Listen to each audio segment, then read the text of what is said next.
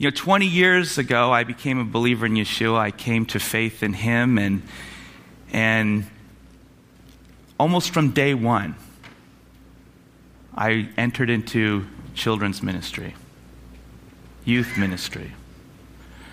They pretty much hand, you know, it's pretty much sometimes what they do with new believers who, who are excited and want to serve them. They hand them a curriculum and they say, Here, teach the youth. And then I got married, and my wife said, Let's just trust the Lord for how many children we're going to have. And next thing I know, I have five children.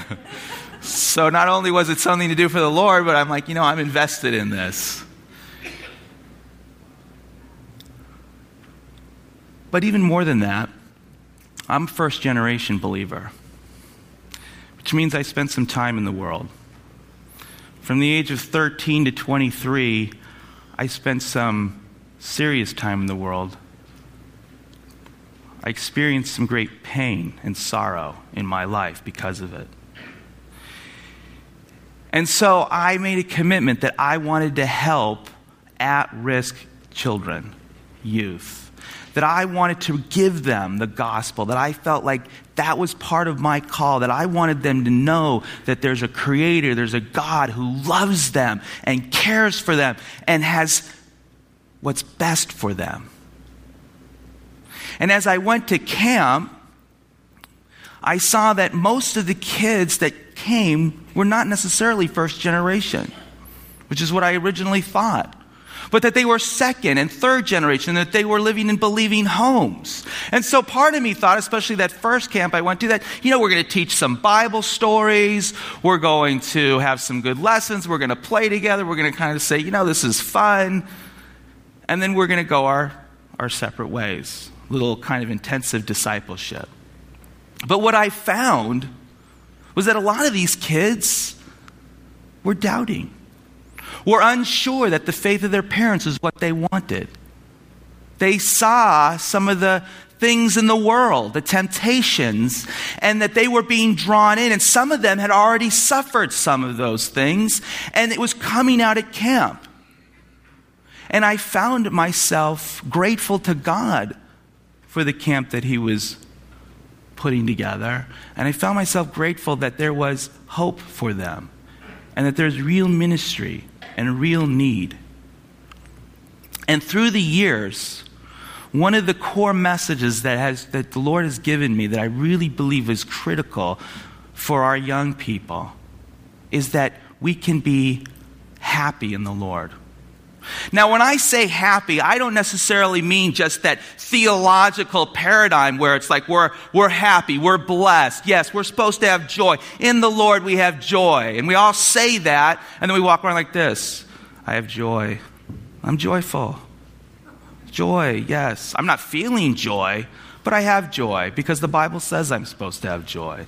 And unfortunately, we say with our lips, I have joy, but we don't say it with our hearts and our lives. No, I'm talking about actual experiential happiness, that the scriptures teach that we can be happy. A bounce in our step, laughter in our voice, joy, excitement, enthusiasm. That that's what we can have. And that I, and I don't necessarily feel like the best messenger, when I was younger in the faith, they, they don't do that now because I don't think they think about it, but every once in a while people would call me Eeyore. yes, I'm married to Tigger, and uh, I'm Eeyore. See, God is so good. But I want to stand, and I have to stand before those young people, and I have to say that you can be happy. That what Yeshua has for you is the best life, and that that best life is a happy life, and that the scriptures teach that, and that I want that life, and you should want that life too. But I also want to say to you do you believe that? See, if I'm going to stand before your kids, and I'm going to give them that message. I want them to come back to a community that believes that message as well. It's not just sending them off to Mike Cohen and the counselors, and he's going to teach them some things, and then they're going to come back. I want the community, the messianic community, the greater Christian community. I want them to know that biblically, yes, theologically, we can be blessed, but we can also experience happiness in the Lord. The joy of the Lord is our strength. And so, as I have been poring over and looking and, and developing curriculum, I want to share with you from the Psalms. Psalm 16. Psalm 16, which we often cite as a messianic prophecy in Psalm 16:10 and it is, but it's also a psalm that really is filled with this idea of happiness, of joy, of excitement. And so if you look at Psalm 16, starting with verse 1, it says, "Preserve me, O God, for I take refuge in you."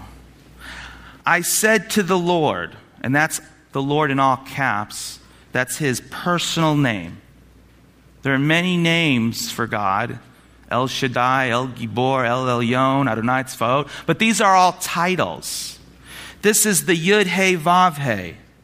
This is, as some pronounce, Yahweh or Yehovah. It's where we get the word Jehovah. This is his intimate name. This is the name that he gave to Moses. This is the name in which he said to Moses, Tell the children of Israel that the Yud He Vav He, that the I am that I am is sending you to deliver your people from bondage. His sacred, intimate name. It is a name that has been forgotten amongst the Jewish people because to say it Many would say that that's a violation of the second commandment, taking the name of the Lord thy God in vain. But this is the relationship, just the mere fact that he said, don't tell them El Shaddai or El Gibor, tell them that Yahweh, Jehovah, as the Masoretes uh, vowel pointed it, is sending you to deliver my people.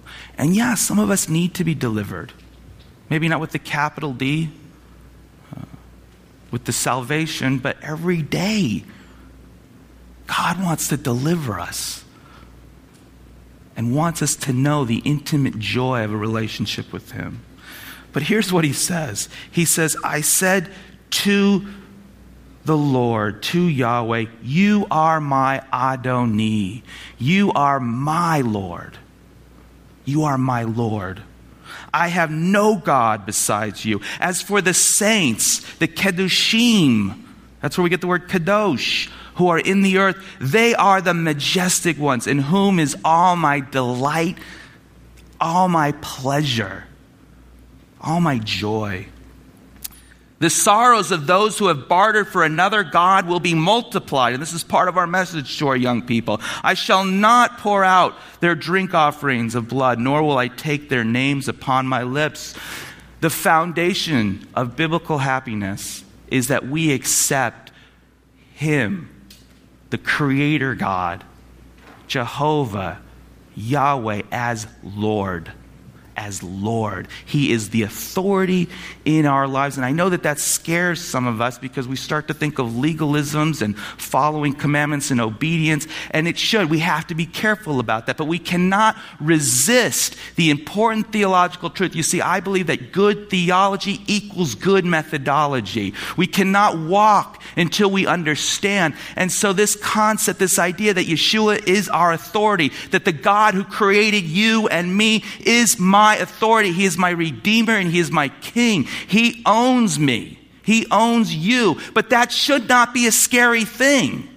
We've made it into a frightening thing because we heap a burden. The same God who says, Come unto me, all you who are heavy laden and worried, and I will give you rest. We've turned him into a tyrant. And he is not, not that. He is the God who died for your sins and mine. He says in verse 1 Preserve me oh God, I take refuge in me. That means guard me. He's literally saying, guard me. It's almost like David, and David wrote this psalm when he was fleeing from Saul. You know, here's David who loves the Lord, who slays Goliath, who's battling Philistines on behalf of his king. He's just a happy guy, worshiping, playing his heart. The next thing you know, his king is jealous and insecure and starts chasing him all over Judea, trying to kill him. David could have very easily said, You know, this whole thing doesn't work. There is no God. Instead, he writes this psalm and he starts out and he says, Guard me. And I think he's really, you know, the beginning of happiness recognizes that the problem isn't always out there, it's right here. Guard me. Guard me against me. Don't let me walk away. Don't let me do something that would hinder my testimony, my walk with you. He says, Preserve me, O God. I take refuge in you. It says refuge, but it can also very easily mean I put my confidence, my trust in you. That word refuge is where we get the word chassid.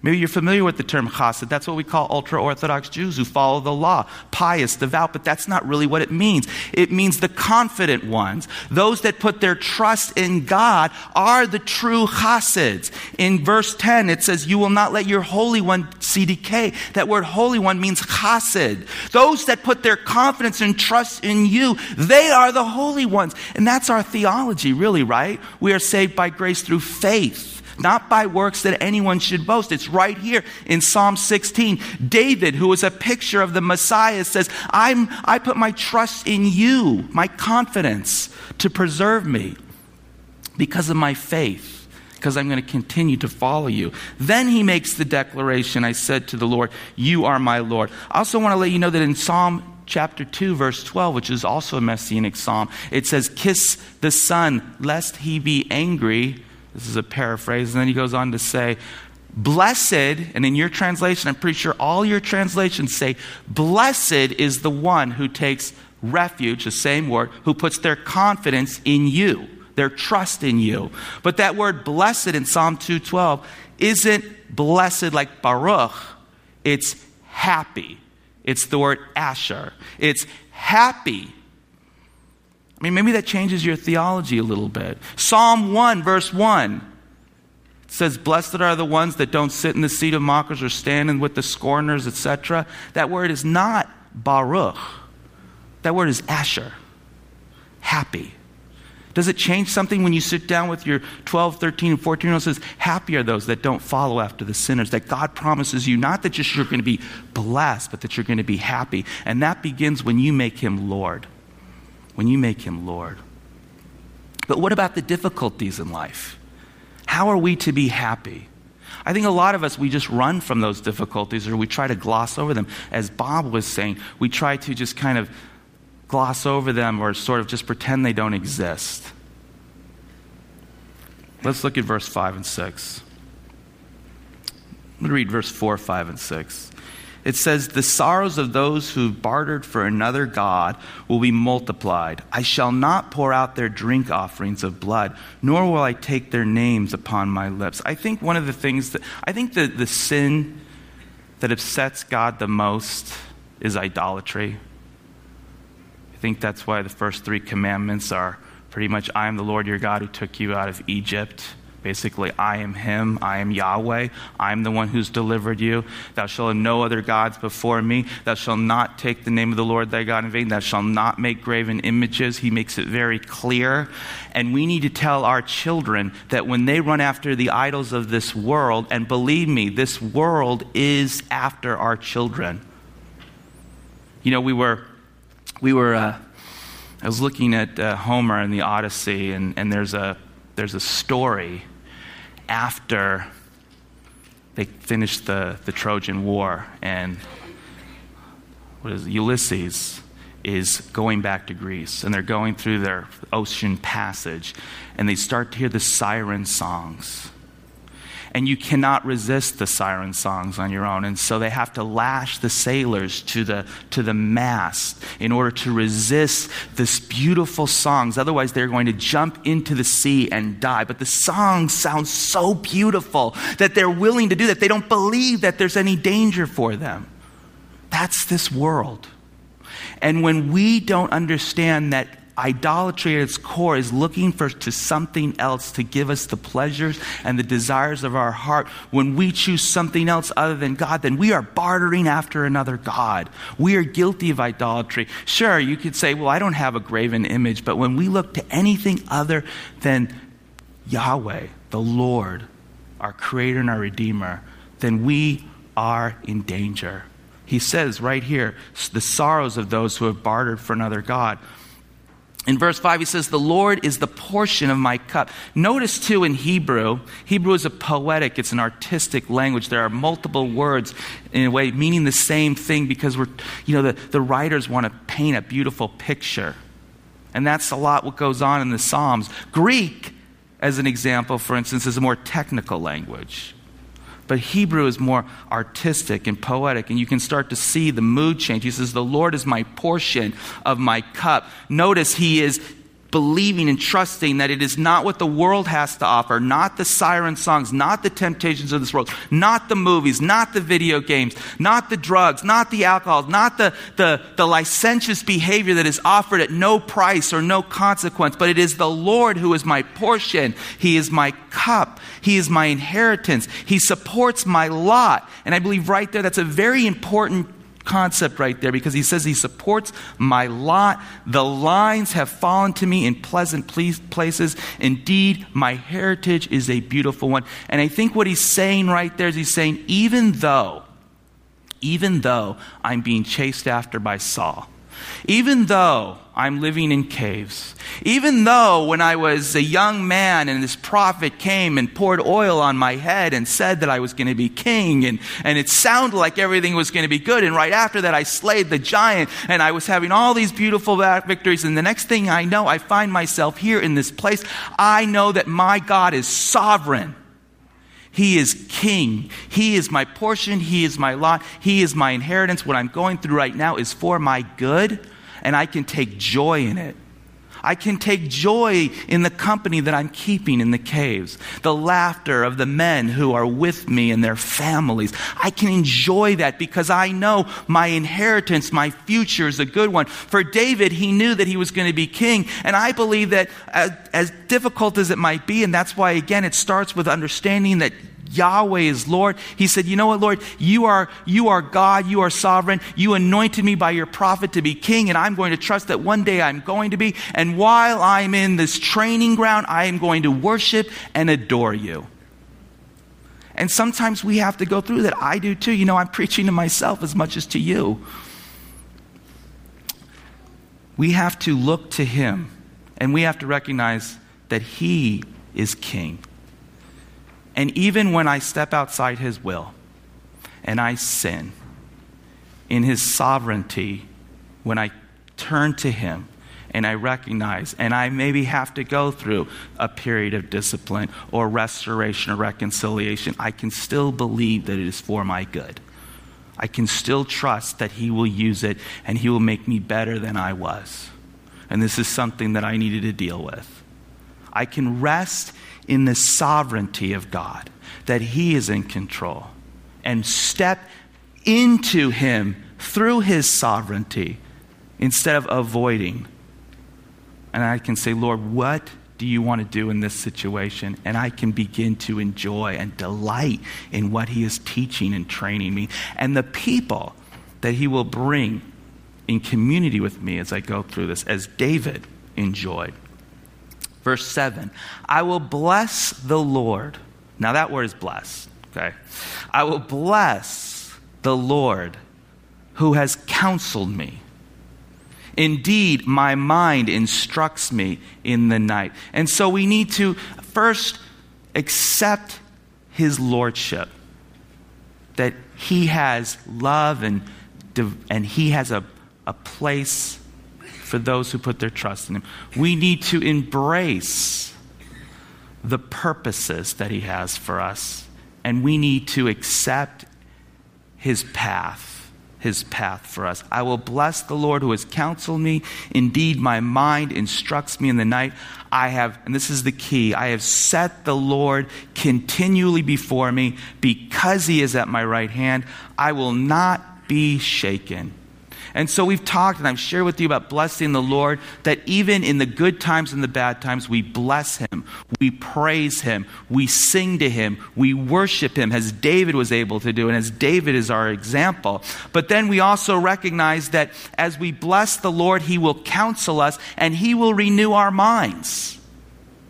He will renew our minds. In other words, as we turn to Him and grow and we learn and we understand what we're going through, through the Word, through prayer, through, through community, through experience, our minds are renewed. Ephesians 4 23, Romans 12 2. I will tell you, two years ago, I went to camp and I had a, a pivotal, seminal moment in my life. Two years ago, we were going through the seven realities of experiencing God. And with 36 hours before I was ready to go to camp, I started to have neck pain. Like, okay, my neck slept wrong. It'll go away, right? You know, you wake up with neck pain, you pretty much figure it's going to go away. By about 4 o'clock in the afternoon, it really started to hurt. So much so that Rebecca Lones, who you know, she's does massaging. I started, she tried to massage it to get it out. Didn't work. Next morning I woke up, I could not move my neck. Could not move. I woke up around 7 a.m. Five hours later, I was going to have about 20 kids showing up in my home. Could not move. Now, it's one thing not to move your neck, it's another thing to not be able to move your neck and have excruciating pain when you move your neck. And so I went to a chiropractor. Chiropractor? Practic. Okay, thank you. and I sat down and he's snapping it, he's twisting it. I'm, you know, just massaging, electrodes, the whole thing, the whole nine yards. I've never done anything like this before, but I was desperate. You know, and I'm praying and I'm asking people to pray and seeking the Lord through all this and wondering what he's doing. And, and after I was done, the chiropractic said, he said, or practor, or however you pronounce it, he said, you know what? He said, within a day, you're going to feel 90% better. I'm like, great. Well, I left with some of that menthol cold stuff to rub on your neck. And within another five hours, as I was driving up the, the road to Big Bear, the pain in my neck, I felt like scorpions were just attacking my neck. I pulled over on the side of the road and I just started putting this stuff on, hoping. For the next 48 hours, I'm sitting and I'm like, I can't sleep. Tears are coming down my eyes. I'm like, Lord, why? You know, I'm sure you've all had that why moment. I'm sure you've all experienced pain or some sort of other issue like this. But I'm sitting, and I, I have to do all this if it happened a week before, it'd be one thing. I have to do all this in front of 40 eyes looking at me. What's next, Mr. Cohen? I have to impress upon people to do things that I normally do myself, like, can you carry my bags? I mean, that's where we're at. And I, I'm sitting there, I'm like, Lord, why? But you know, I will tell you a couple things. I'm happy that I went through that. I don't ever want to go through it again. But I'm happy because number one, God saw that I, he, for whatever reasons, he felt I could handle it. And he used it to grow me. And I also spent that time with 50 people, 40 kids and 10 adults, who loved me and cared for me. And at the very least, I saw a community that was prepared to not judge me. Some of them made fun of me. They came and they did the robot thing. that was okay. I laughed. See, you can laugh.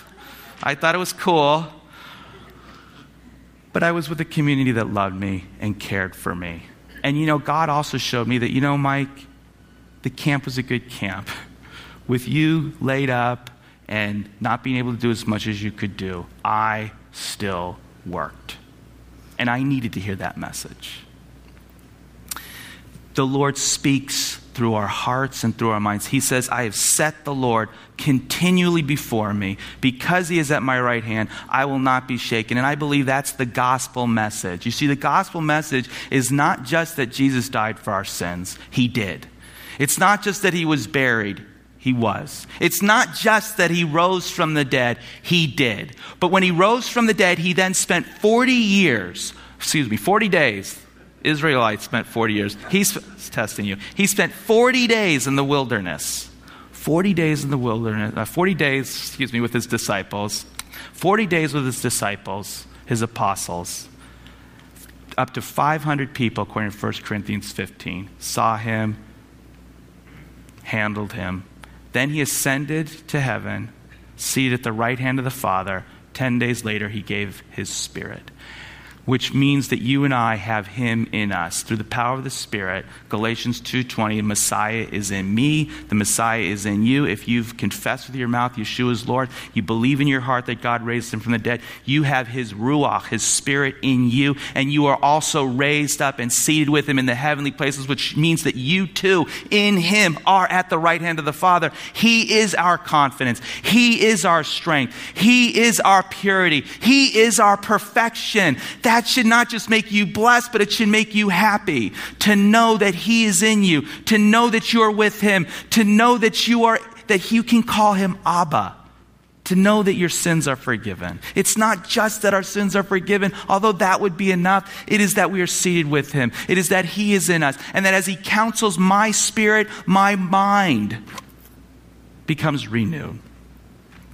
Therefore, my heart is glad and my kavod, my glory rejoices. There are really two main types of glory in the Hebrew scriptures. There's the Shekinah glory. That is the glory that Israel followed in the wilderness. The cloud by day and the fire by night. That's where we get from the word Shekinah. We also get the term Mishkan, tabernacle. But there's also the kavod glory.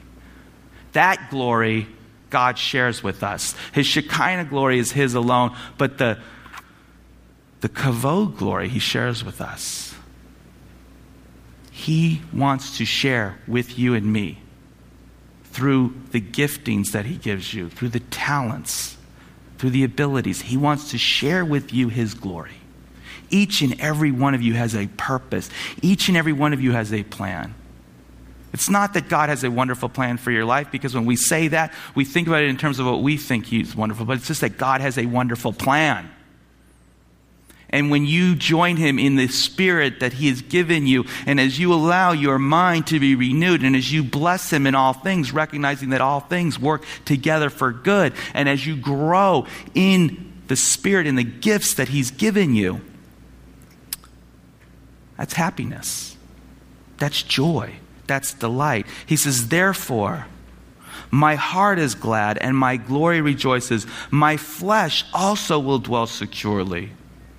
You will not abandon my soul to Sheol, nor will you allow your Holy One to undergo decay. This is the messianic prophecy. This is the prophecy that Peter quotes in Acts chapter 2, in which he says that David is still in the tomb, but Yeshua is alive. He rose from the dead. He is the Reshit Katzir. He is the first harvest. And you and I are the first fruits of that harvest. We are the Yom HaBikurim. We are the first fruits of the first harvest, which is Yeshua and because he rose from the dead, we also will not be abandoned into the grave. Our flesh does rest secure. Our flesh will be renewed. We do have eternal life. Whatever we're going through on this side of eternity, we can know this that the Spirit is in us, that we are seated with Him, and that we are here just for a blink of an eye in light of eternity in light of eternity in which we will spend, verse 11, you will make known to me the path of life. In your presence is fullness of joy. In your right hand, there are pleasures forever. We are with the right hand of the Godhead. We are in Messiah. There are pleasures forevermore. Natseret. We are eternal in Him. There are pleasures forevermore. But you know what? That begins now. You have made known to me the paths of life. The paths of life doesn't start when we die. The paths of life start when we have put our trust and our faith in Yeshua when we bless, when we set before him continue. I have set the Lord continually before me. I have made him Lord. He is before me. I am trusting in him. His spirit is in me. He's gifted me. He's teaching me. I am worshiping him. I am blessing him. I am loving him. And in that context, I'm happy. I'm laughing. Even if I'm not there, even if I know I'm here and I may need to get here, I can get here by looking to him. I know that that's his promises. I believe in that promise. Belief, then behavior. Let's believe. Can you stand before your child? Can you stand before the young people and say, The life in Messiah Yeshua is the best life. It's the life worth living, and it's the life that will make you happy. It is a promise that when you set Him before you, trusting in Him, you will delight, you will have pleasure, you will enjoy, you'll laugh, you'll smile. Let's pray. Father God, Abba, we thank you so much. Lord, teach us to set you before us. Teach us, Lord God, that in those moments when we don't want to think or things get out of control or we're hurting, that your spirit would convict us and that we would begin to look and set you before us. And Lord, we thank you for the promise that in you, because we are in you through the gospel of Messiah Yeshua, we are at the right hand. We are seated with him in the heavenly places. Help us, Lord God, to realize this truth. And Lord, help us, guard us, that we might live this truth before our children, that we might experience it for ourselves and live it before them, that they might take it as their inheritance as well. Yeshua's name, amen.